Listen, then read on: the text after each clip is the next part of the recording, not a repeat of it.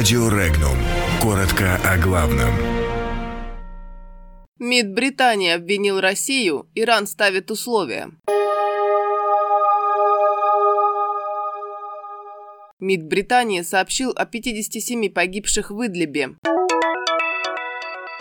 США проконсультировали Ирак по иранской угрозе.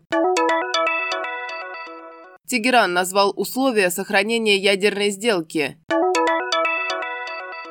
Франция не исключает введение санкций против Ирана.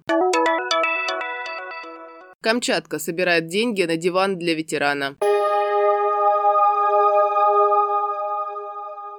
Более 57 человек были убиты в результате ухудшения ситуации в сирийской провинции Идлиб, сообщает пресс-служба МИДа Великобритании. Глава британского МИДа Джереми Хант в своем заявлении обвинил Россию и законные власти Сирии в эскалации обстановки. По данным МИДа Великобритании, за последние несколько дней в провинции Идлиб погибли более 57 мирных жителей, а еще 150 тысяч человек были вынуждены покинуть свои дома. По мнению британского внешнеполитического ведомства, происходящее происходящее в провинции якобы нарушает соглашение о прекращении огня.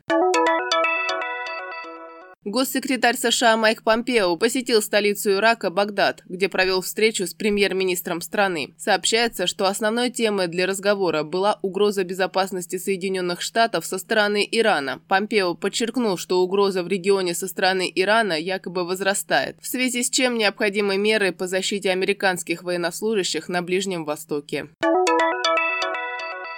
Участие Ирана в совместном всеобъемлющем плане действий будет продолжено, хотя Тегеран при этом откажется от ряда условий, которые ранее взялся выполнять передает Аль-Джазира. По словам министра иностранных дел Ирана, диктату Вашингтона не смогли противостоять ни Европейский Союз, ни мировое сообщество в целом. Напомним, США вышли из совместного всеобъемлющего плана действий, который также называют ядерной сделкой с Ираном. При этом остальные участники договора – Россия, Китай, Великобритания, Франция и Германия – сохранили свое участие в нем.